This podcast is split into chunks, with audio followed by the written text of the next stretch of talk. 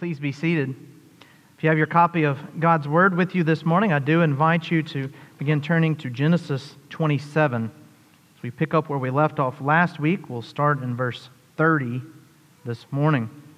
If you are visiting with us today, we welcome you. We are so glad to have you with us. We have been walking through the book of Genesis, and we find ourselves here at the latter half of chapter 27. Chapter 27, of course, is dealing with the blessing of Isaac's children. You've got Jacob, you've got Esau. The Lord spoke to Rebekah, Isaac's wife, and said, The younger shall serve or rule over the older, the older shall serve the younger, setting up a stage in which Jacob, though he be the younger son, would be the one to rule in the house. But when it came time for the blessing at the end of Isaac's life, he was adamant, he was insistent to bless Esau, and he sought every opportunity to do so. And then we get a scene like we saw last week where everybody is seeking their own self interest. Esau runs off to receive a blessing he does not deserve, that God has said does not belong to him. His father, Isaac, is insistent that his oldest son will be blessed, despite the Lord telling him otherwise. Rebekah, the wife and mother, has schemed and plotted and deceived her husband so that Jacob instead would be the one blessed. And then Jacob, he kind of goes along with whatever's convenient for him at the time, willing to lie, willing to engage in deception to receive a blessing, claiming to be his brother. All throughout that, though, we saw, despite the deception and deceit, the, the trickery, uh, and the ill will, God's will was done because Jacob was to be the son to be blessed. And so, despite all of that, God's sovereign will is done. And yet, we cannot live in sin, act in sin, carry out sin, and not expect consequences for our actions. And as uh, one uh, commentator said, uh, the hens have come to roost this day, for now we start to see the consequences of those actions. Would you please follow along with me this morning as I continue in the Word of God from the book of Genesis, chapter 27, starting in the 30th verse. As soon as Isaac had finished blessing Jacob, when Jacob had scarcely gone out from the presence of Isaac his father, Esau his brother came in from his hunting. He also prepared delicious food and brought it to his father. He said to his father, Let my father arise and eat of his son's game, that you may bless me. His father Isaac said to him, Who are you? He answered, I am your son, your firstborn, Esau. Then Isaac trembled very violently and said, Who was it then that hunted game and brought it to me? And I ate it all before you came and have blessed him. Yes, and he shall be blessed. As soon as Esau heard these words of his father, he cried out with an exceedingly great and bitter cry and said to his father, Bless me, even me also, O my father. But he said, Your brother came deceitfully, and he has taken away your blessing. Esau said, Is he not rightly named Jacob? For he had cheated me these two times. He took away my birthright, and behold, now he has taken away my blessing. Then he said, Have you not reserved a blessing for me? Isaac answered and said to Esau, Behold, I have made him lord over you and all of his brothers. I have given to him as servants. And with grain and wine I have sustained him. What then can I do for you, my son? Esau said to his father, Have you but one blessing, my father? Bless me, even me also, O my father. And Esau lifted up his voice and wept. Then Isaac his father answered and said to him, Behold, away from the fatness of the earth shall your dwelling be, away from the dew of heaven on high. By your sword you shall live, and you shall serve your brother. But when you grow restless, you shall break his yoke from your neck. Now Esau hated Jacob because of the blessing with which his father had blessed him. And Esau said to himself, The days of mourning for my father are approaching. Then I will kill my brother, Jacob. But the words of Esau, her oldest son, were told to Rebekah. So she sent and called Jacob, her younger son, and said to him, Behold, your brother Esau comforts himself about you by planning to kill you. Now therefore, my son, obey my voice. Arise, flee to Laban, my brother in Haran and stay with him a while until your brother's fury turns away, until your brother's anger turns away from you, and he forgets what you have done to him. Then I will send and bring you from there. Why should I be bereft of you both in one day? Then Rebekah said to Isaac, I loathe my life because of the Hittite women. If Jacob marries one of the Hittite women like these, one of the women of the land, what good will my life be to me? The grass may wither and the flower may fade, but the word of the Lord will stand forever. Would you please bow with me as we seek his favor upon us in this time? Dear Heavenly Father, we can only see, hear, and truly understand your word by the outpouring of the Holy Spirit. And so, Father, I pray this day in this moment that you would give us eyes to see and ears to hear and hearts to receive the truth of your word. Father, may this passage warn us against sin and the dangers of it. Father, may this passage speak to your sovereignty and your mercy despite our lack of deserving it. Father, I pray that you would use your word for the good of your people and for your own glory this day. I ask all of these things in Christ's name. Amen. I often believe that people choose to sin to get ahead in life, to seek some gain or seek comfort. And I think that sometimes we choose to sin because there will not be consequences for it, at least earthly, not earthly consequences. Um, they may not be visible. Sometimes we could argue that sin in our world today is promoted, it's encouraged. And when it is seen and when it is displayed, we look at them and go, that's good character. That's the way to do things. That's how you do what needs to be done. But when those sins find a way to the light, to the surface. We become indignant. I can prove it to you. Have you ever gotten caught speeding? And your thought that day was not that I have sinned, but it's, why didn't he catch the 10 people that passed me? Or, on that day that you get caught speeding, was your thoughts toward the wrong that you had done? Or the times that you were not speeding and were not rewarded or praised for it? You see, quite often we get comfortable in our sin, we get comfortable in our deception, and we think it's okay until it comes to light, and then we become indignant. What do you mean? Whoa, whoa, hold on, hold on. Yes, I might have been doing wrong here, but here's the other times that I was doing right. How dare you judge me against this moment? Well, what we have here is sin coming to light. In the first half of this chapter, despite the scheming of everyone involved, the Lord's plan goes forth. And today, yet again, despite everyone scheming to do that which is wrong, we see the plan of the Lord go forth. However, what we also see this morning is that sin comes at a cost. And quite often, it is sorrow and sadness and bitterness. Today, I want us to look at our passage critically and I want us to see how sin does create bitterness and sorrow in our lives. And I also want us to see that if left unchecked, sin will always lead to greater and greater degrees of sin. And yet, despite these things which are true, I want us to conclude this morning by seeing how God's plan will be fulfilled. Despite the scheming of man, God's plan will be fulfilled. And so, would you follow along with me, beginning with bitterness and sorrow? Our text opens up for us, and we're talking mere moments. Isaac has blessed Jacob, and what does it say? As soon as Isaac had finished, he had scarcely gone out from the presence of his father. Esau, his brother, came in from hunting. Now, let's think about that really quickly.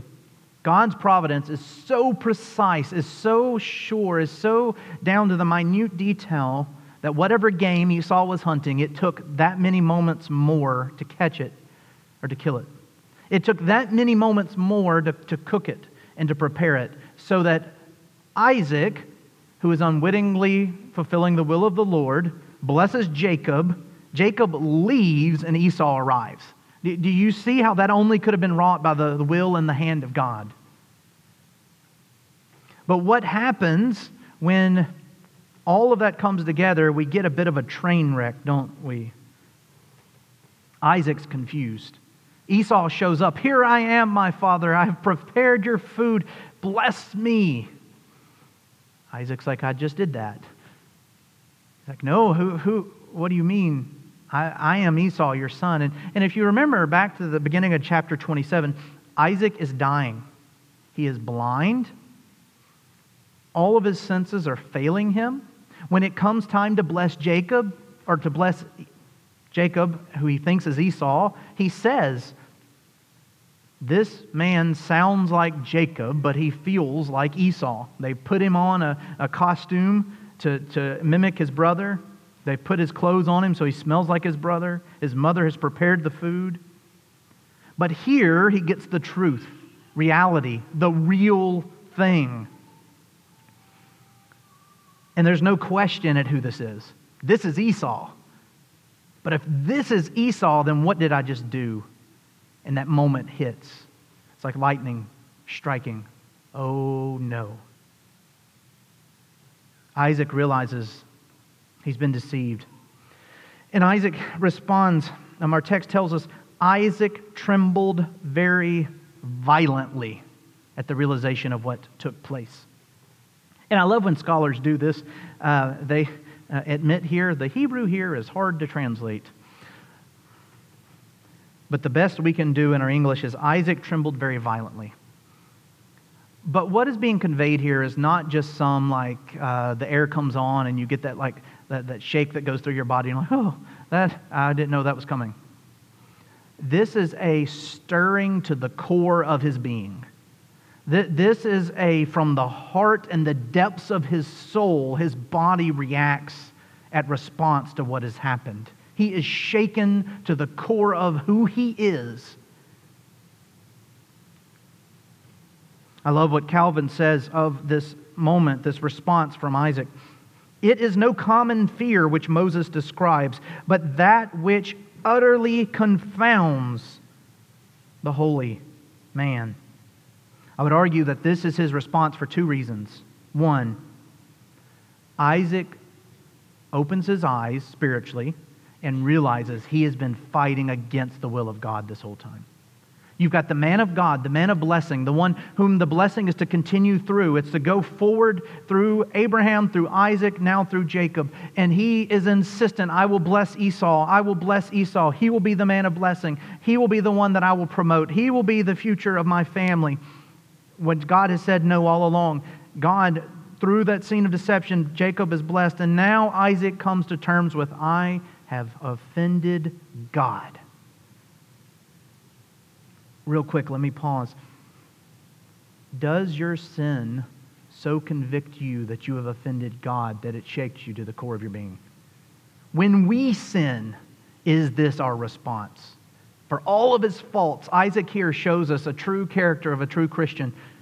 This is how sin should work in our lives.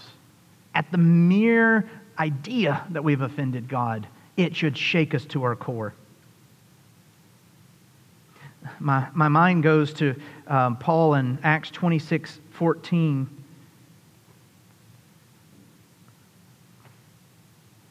where we're told that Paul was kicking against the goads. I'll be honest, my mind goes to Johnny Cash, who sings Acts 26 14. When we kick against the will of God, it hurts. When we fight and push against God, there is pain, there is anguish, there is sorrow, there is sadness. And so we see this in this man of God, this just moment of, oh no, what have I done? And so that's one of the emotions we see come out of Isaac here. And the second one, I would argue, we see is resolve. He, he, is, he is shaken to the core of his being because he has done something that which is wrong, and now he seeks to make it right. So we see here in response to this moment, Isaac trembled violently, very violently, and said, Who was it that hunted the game and brought it to me and ate it before you?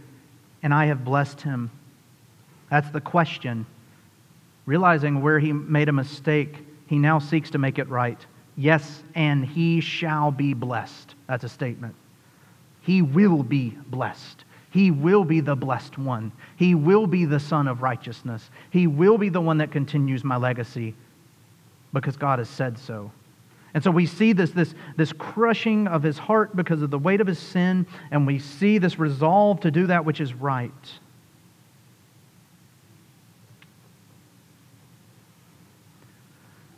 But what does this do for Esau? What does this do for the brother that's standing there? In Isaac, it's kind of this nice redemption. We're like, all right, you're back on track. There you go. We're getting you back where you need to be. But what about the brother? What about the brother standing there?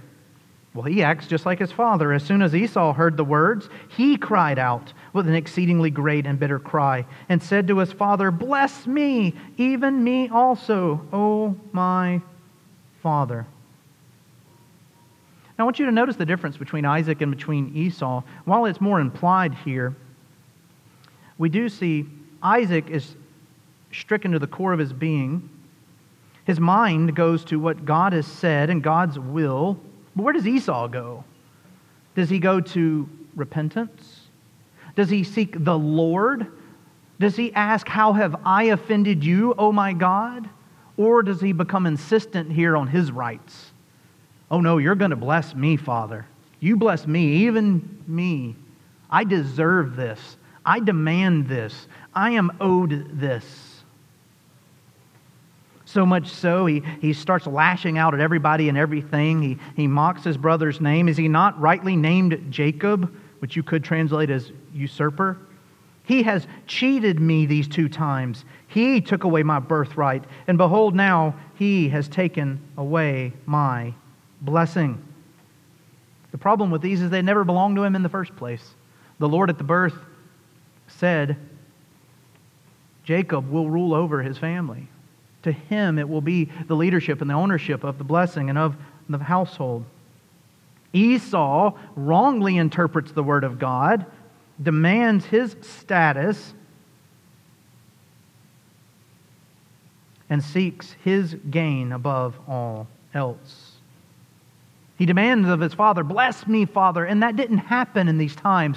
The one blessing, the blessing of inheritance, happened once.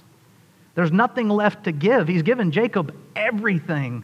But Esau, bless me, bless me, bless me, is insistent. So, so Isaac kind of utters this anti blessing here.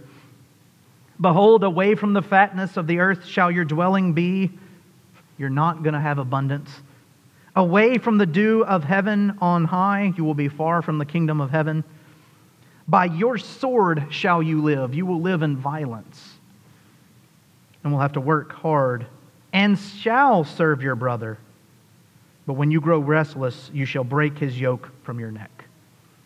It is a, a blessing of subjection. It is a blessing of your life is going to be difficult, and there will be pain and struggle and strife. He was insistent, give me a blessing, and, and from the Lord through Isaac, he got his blessing. But it's not what he expected, and it's not what he wanted. We almost find ourselves at this point sympathetic with Esau, don't we? In some ways, we could argue he has been cheated. Humanly speaking, of course. He seems to be sorrowful. And he, he seems to, to weep here with much tears and much sadness. This is where the whole counsel of God comes into play, though. We go forward, Hebrews chapter 12. Hebrews chapter 12 actually tells us what's going on in Esau's heart right now. We get from God the reality that you don't necessarily see here. Is he repentant? Is he humble? Is he submitting to God? Hebrews 12, verse 16 says, Do not be unholy like Esau. The man of God is a holy man. Do not be unholy like Esau. And then it goes on in verse 17 You know that afterward, when he desired to inherit the blessing, he was rejected, for he found no chance to repent, though he sought it with tears. You could read that as he chose not to repent. He did not repent. He could not, nor he would not repent, though he cried many tears. He is sorrowful here because he feels cheated. He's lost something. There's been something taken from him. There, there is a remorse that I've gotten caught, that I didn't get what I wanted. But there's not, I have sinned against God. And so, what is replaced in his life? Not joy, not those fruit of the Spirit we prayed for earlier, but bitterness and hatred and anger and vengeance. That's the cost of sin.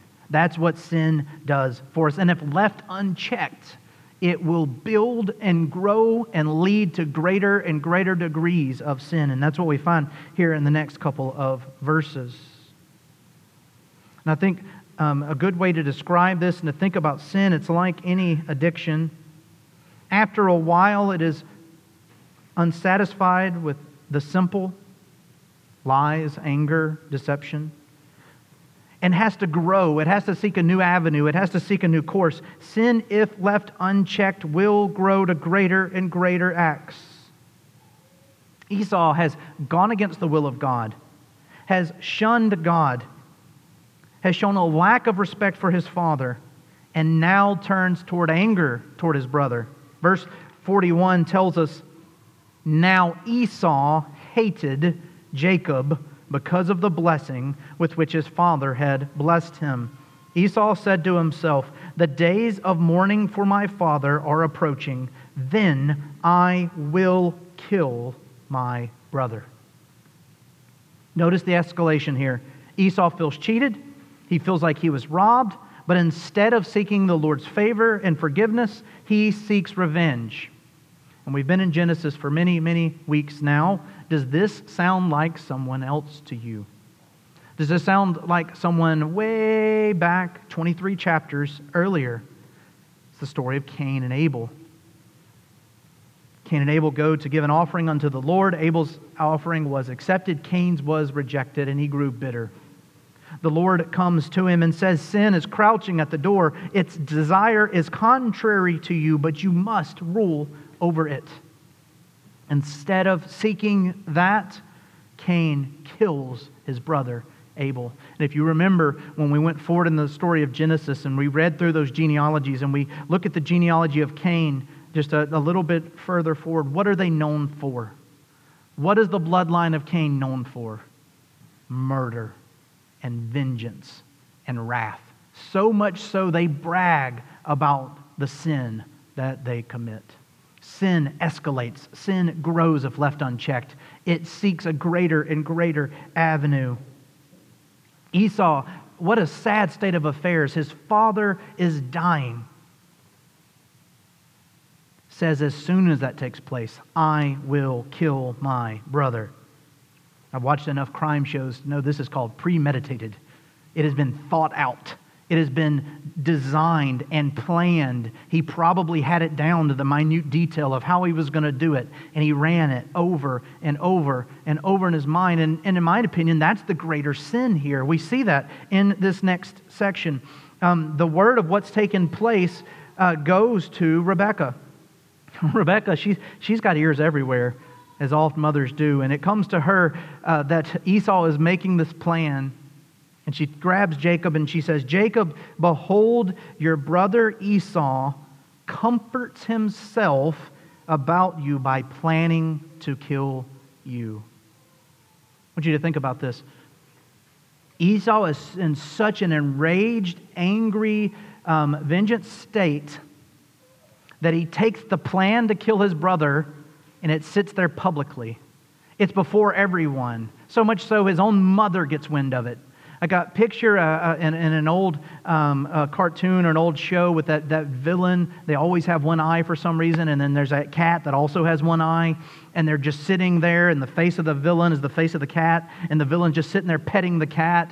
And then whoever the main, you know, protagonist is, there's that, there's that one, and then there's something for the cat too to, to fight against a mouse or a dog or something. I'm thinking of cartoons, but this is what Esau's doing with sin. He's keeping it close and he's petting it and working it over and thinking about it and reflecting on it and feeding it and channeling it. And it's just a matter of time. I'm going to kill him. I'm going to kill him. I don't care who knows. I don't care who sees. I don't care what's happening. Isaac dies, he's dead too. That's what sin does. It takes root in our hearts and it plants itself there. And much like trying to get a cat off of anything, it will not budge. And I want you to see something else. Look at the cost this has on their family. Look at the cost of letting sin grow, letting bitterness and sorrow and vengeance grow. Isaac's dying, and he is grieved at what he's done. His last days, his last moments are on this earth, a time when you want to spend with family. You want to have them close, and you want to share moments and, and, and opportunities, and you want to interact. But he is ashamed of what he has done. The mother, Rebecca, has to constantly be vigilant to hear word of whispers and scheme and plan and organize and sometimes subvert the will of her husband to protect the son. Esau has become so bitter that he's willing to create or to enact murder. And then you've got Jacob the, the, the, the, promised son, the one who was to be blessed, who should be a source of joy in the house, so one that when you spoke of him, oh, praise God that the blessings of Abraham have continued. And yet, depending on who you ask, his name's either a curse word of one spo- or one spoken out of fear. It's like, oh, no, not poor Jacob. What is going to happen to him?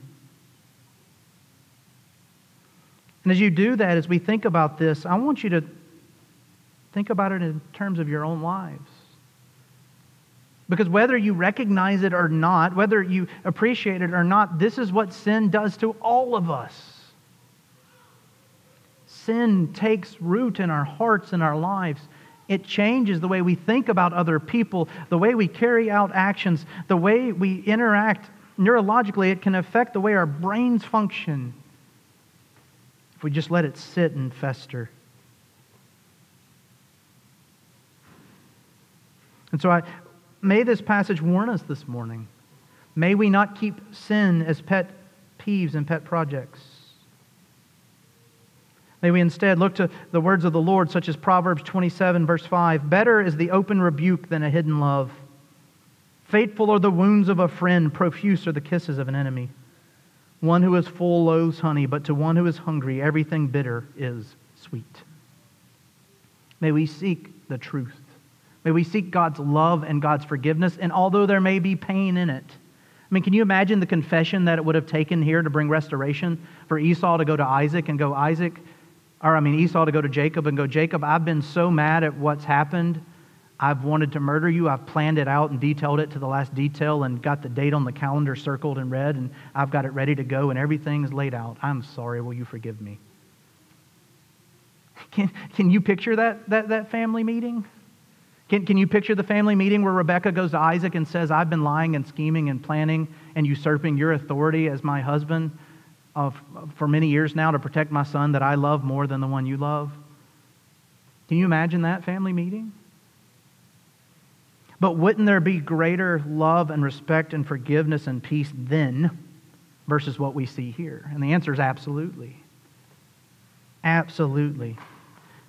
But what's beautiful in all of this, and uh, again, I told you, chapter 27 is a tough chapter because it's a, it's a chapter of the sinfulness of man through and through and through. And yet, and yet, we have to conclude where we did last week, same point as we did last week God's will is done. His will is done despite our faults, our failures, our shortcomings. Because we have Rebecca doing the same thing she did last week, plotting and scheming to accomplish what she sees as the right path forward. And what is the right path forward to her but to get rid of her son? Again, let's look at those pain points again. This is what this cost, this, this family feud. She's now having to exile a son to save his life. She says to Jacob, Therefore, my son, obey my voice. Arise, flee to Laban, my brother in Haran. Stay with him a while until your brother's fury turns away. Until your brother's anger turns away from you and he forgets what you have done to him. Then I will send and bring you from there. Why should I be bereft of you both in one day? Just go for a little bit. Just for a little while. Just, just get out of here for a little bit of time. Everything will be okay. Little did he know it was going to take at least 20 more years. And there's going to be some payment on Jacob's part. But this is the seriousness of the matter. Esau's not just daydreaming about killing his brother, he's got it down to the point that he is going to carry it out. And so Rebecca goes to her husband, and she has a choice. She can tell him, I'm afraid for Jacob's life. Esau is angry, is bitter, is vengeful. He seeks to kill his brother and to take his property and possessions. But she doesn't. She doesn't do that. In some ways, she acts in deception again. Oh, those Hittite women. Aren't they awful? Aren't they awful, Isaac? Now, to be fair, they were awful. We know by reading through this narrative, we go back at uh, verse 35 of chapter 26, or even verse 34. When Esau was 40 years old, he took Judith, the daughter of, of Beeri, the Hittite, to be his wife, and Basemath, the daughter of Elon, the Hittite, and they made life bitter for Isaac and Rebekah. So Rebekah goes to Isaac and she says, Now, I don't know about you, but I'm tired of Hittite women. We've got to do something for Jacob so that he can find a better wife. Now, there's some disagreement amongst the commentators here. Is she being protective and speaking truthful? In some ways, yes, she is. The Hittite women have caused trouble for the sake of their household. We know that for Isaac, Abraham went to great lengths to help pick a godly wife for him. That didn't work out for Esau, and maybe it'd be so for Jacob. Or is Rebekah seeking to promote Jacob, her favorite son, trying to seek his gain and benefit here, maybe a little bit. But I want to be careful that we don't overly judge her motives here, because that's hard to do, to know her heart in this matter. But what we do know, the will of the Lord, was that Jacob be the son of blessing that through him the promises made to Abraham would continue. And what does that require? Two things. We've said that before in this, in this study. One, that he lives. You, you cannot promote a blessing if you're dead. Two, to promote a blessing specific to the blessing of Abraham, which is your children will worship me, you need children. At this point in his life, what does he need? A wife. And so, despite all that's going on, the bitterness, the pain, the anger, the vengeance, the deception, yet again we see the will of God being accomplished. It took the threat of his brother murdering him, but Jacob will be sent to Laban. He will go work there for many years. He will find a godly wife, wives. But God's will is done. Jacob is protected and his will goes forth. Now, really quickly, a couple of points of application I want to make. One thing I really want us to see as we look at this passage and we look at it as a whole and reflect upon it, we have got to fear and hate sin. We have got to stop treating sin and, and certain sins, and we all those all would be particular to us. They're not that bad. They're not hurting anyone. I can get away with it. No one knows. It's not like someone else. I'm not a murderer. I just habitually lie. See the pain of this chapter. Look at the little sins, the deceptions, the oh, it won't hurt anyone, and see how it brings this family to shambles. We cannot keep sin as a pet. We, can't, we must seek to rid it in all areas of our lives. A husband and a father is dying. The family is fractured. One son is bitter and the other is outcast. That's what sin does. So, if I could encourage you in any way, it would be hate sin. But secondly, I want you to walk away from this chapter and see God's grace and mercy. God's will is done. Jacob doesn't deserve blessing and favor. He's not a hero here. God's blessing is upon him. In fact, it's blessing upon him despite himself. Everyone sought to, to work against it, except his mother. But in time, Jacob will rest and hope in the Lord. In time, the Lord will restore the relationship between the two brothers. What I don't want us to do, though, is come to this conclusion, which some wrongly do God's will will be done. Therefore, let me do what I want. This is not an instructive chapter. I can sin like Isaac. I can sin like Rebekah. I can sin like Jacob and Esau, and God's will is going to work out anyway. That is not what's going on here, and that's not how we should view God's sovereignty.